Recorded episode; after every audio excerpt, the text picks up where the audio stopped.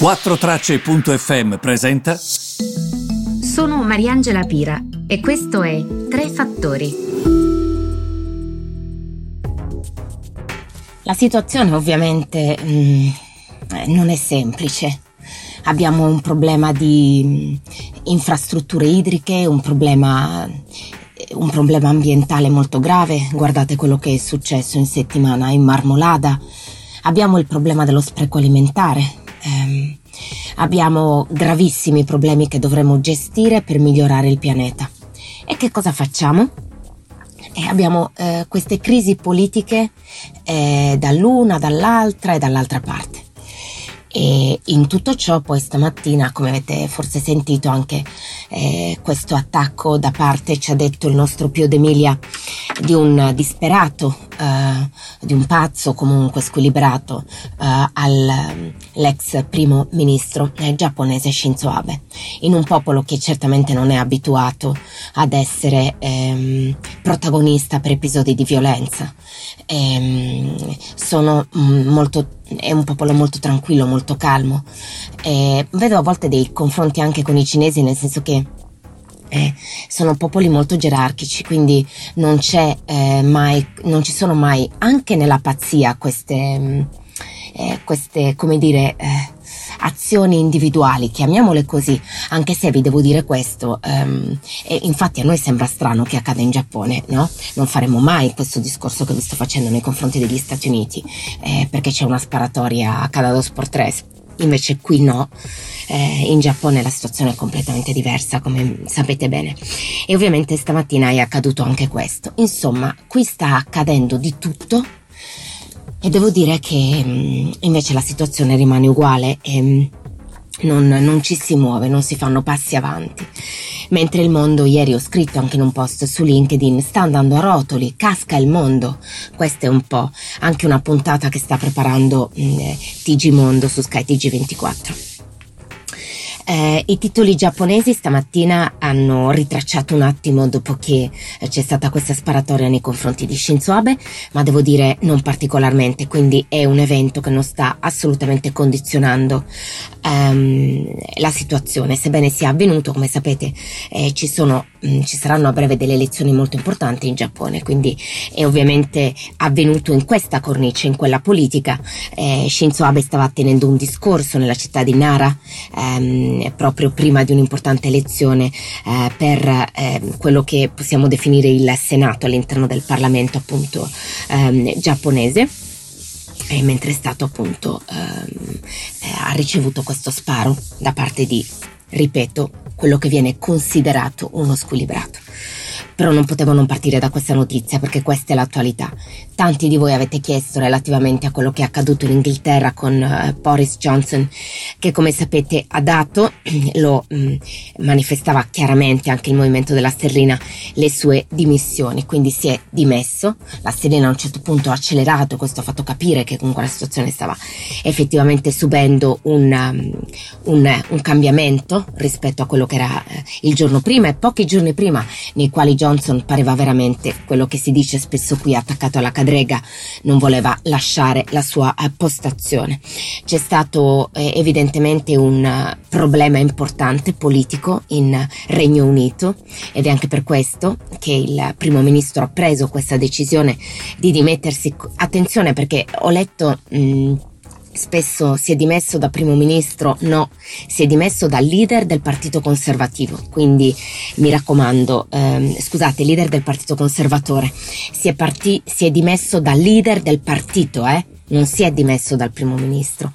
Questo, il dimettersi dal leader del suo partito, cosa ha portato? Ha portato l'inizio di un movimento che porterà alla corsa al nuovo primo ministro. Va bene?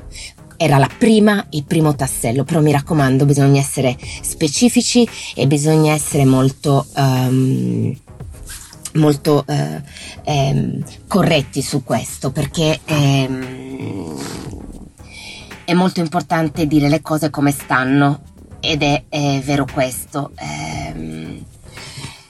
mi raccomando, eh, bisogna essere molto specifici in questi casi. Um, lo ripeto ancora una volta. Boris Johnson si è dimesso da leader di partito. Detto questo, Johnson alla fine verso l'ora di pranzo ieri è uscito, ha annunciato appunto le sue dimissioni, ha detto che nessuno in politica è indispensabile.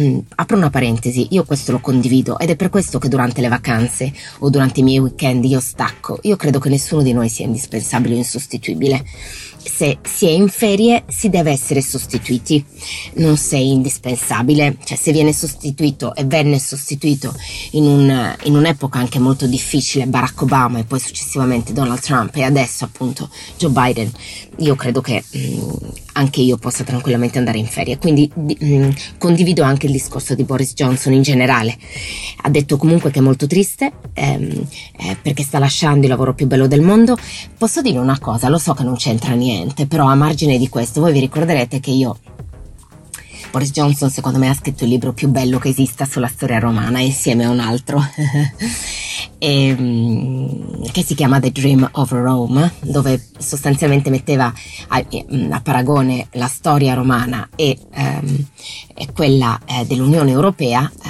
sottolineando eh, che um, um, i romani erano vincitori per tanti eh, punti di vista e soprattutto per una serie di cose che avevano messo in moto, cose che non ha fatto l'Unione Europea, per esempio il senso di appartenenza, ma eh, questo, questo, è un esempio, eh, fa tanti esempi, uno così capace di fare dei voli pindarici tra un periodo storico e l'altro uno così capace di um, creare una cornice um, incredibile tra un movimento e l'altro, solo un profondo conoscitore della storia lo può fare.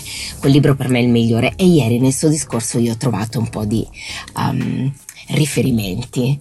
Comunque sa, sa, parlare, secondo me. Ha fatto un bellissimo discorso ieri. Detto questo, ha fatto anche tantissimi errori. Una caduta straordinaria dalla grazia politica, quella di Boris Johnson. E um, adesso ci sarà il, ovviamente la gara per la nuova leadership. La situazione in Gran Bretagna è incredibile. Secondo me la sterlina ha guadagnato anche per questo, perché si pensa che comunque le cose possano accelerarsi per portare a un nuovo leader di partito che possa gestire una situazione in Gran Bretagna che è imbarazzante. L'inflazione inflazione che galoppa persone che addirittura decidono di saltare un pasto perché non ce la fanno, perché i prezzi sono troppo elevati. Chi l'avrebbe mai detto in Gran Bretagna? Molte persone versano in una condizione di estrema povertà. L'impatto sui mercati quindi è stato molto chiaro, eh, il Fuzzi mh, è stato in positivo, quindi l'indice azionario è stato positivo, la sterlina è in positivo, il mercato di solito non mente. Ha detto chiaramente che questa è una decisione che loro apprezzano, va bene? Ehm, detto questo, mh, non è detto che le cose si, si, si risolvano, eh, perché comunque mh, la situazione è... la situazione insomma um, potrebbe non risolversi così chiaramente. È talmente grave che potrebbe lasciare evidentemente dei, dei buchi. Quindi vedremo perché chi si troverà a gestire la Gran Bretagna Purtroppo da quando c'è stata Brexit e io sono per il voto popolare e se viene deciso un voto popolare quel voto deve essere rispettato, però ha lasciato proprio per la mancanza, come vi dico sempre, di informazioni relative ai dati, ma al credere a queste ondate di neopopulismi porta solo delle difficoltà. Invece uno dovrebbe dire, io mi informo, capisco che cosa dovrebbe accadere post Brexit e capisco le difficoltà che ci dovrebbero essere, perché Brexit di fatto adesso pone un ulteriore problema alla Gran Bretagna che si unisce a quello dell'inflazione, lo peggiora. Um, poi immaginatevi un potenziale Biden eh, versus Trump nelle elezioni presidenziali politiche nel 2024 negli Stati Uniti, um, la prossima elezione generale in Gran Bretagna, le prospettive per la politica economica, eh, insomma mm, sono sfide eh, che dovremmo affrontare. Um, altri sei anni di Brexit e di Boris Johnson qualora dovesse venire nuovamente eletto. Non lo so, potrebbe accadere anche questo, quindi mh, mm, non è tutto chiaro, eh? Non è chiaro, c'è tanta pressione politica negli Stati Uniti in questo momento e quindi il mercato britannico e la sterlina vengono visti come rischiosi. Ricordiamoci che la sterlina è calata tantissimo nell'ultimo anno, quindi ci stava anche un rimbalzo, un rimbalzo poi dalla notizia. Questo quindi porta magari gli algoritmi a muoversi su quella notizia, a eh, spingere ancora più in avanti quel rialzo, quindi non è detto che sia un rialzo sano quello che stiamo vedendo in questi giorni della sterlina, potrebbe essere un mero recupero. Il rimbalzo lo chiamano spesso del gatto morto, no? Si fa così, vabbè. questa è un po' la situazione. Va bene, volevo dire di questo perché era importante. Attenzione perché oggi usciranno dei dati importantissimi sul mercato del lavoro negli Stati Uniti. Attenzione alla questione idrica, alla crisi della siccità che stiamo vivendo. E mi diceva un ospite che avrò oggi che quando per esempio noi andiamo in bagno e tiriamo la vasca dell'acqua, ehm, e noi quando tiriamo lo sciacquone tiriamo giù 20 litri d'acqua. Immaginate di tirare giù l'acqua con le bottigliette. Ci servirebbero 20 bottiglie per avere 20 litri. Ci avete mai pensato? Immaginate di acquistare queste bottiglie al bar o in un supermercato. Ci servirebbero 20 euro. Noi invece l'acqua non la paghiamo così la paghiamo molto poco. Quindi secondo me uno dei problemi è che noi non capiamo il valore dell'acqua, noi non ne comprendiamo il suo valore economico. Quindi questo è molto importante secondo me per capire i problemi che vivremo da qui in avanti. Comprendendo il valore dell'acqua, molte cose ci sarebbero più chiare. Io vi ringrazio per avermi seguito e ci vediamo col prossimo podcast. Ci sentiamo col prossimo podcast e speriamo che Shinzo Abe ce la faccia, anche se dicono che le sue condizioni siano molto gravi.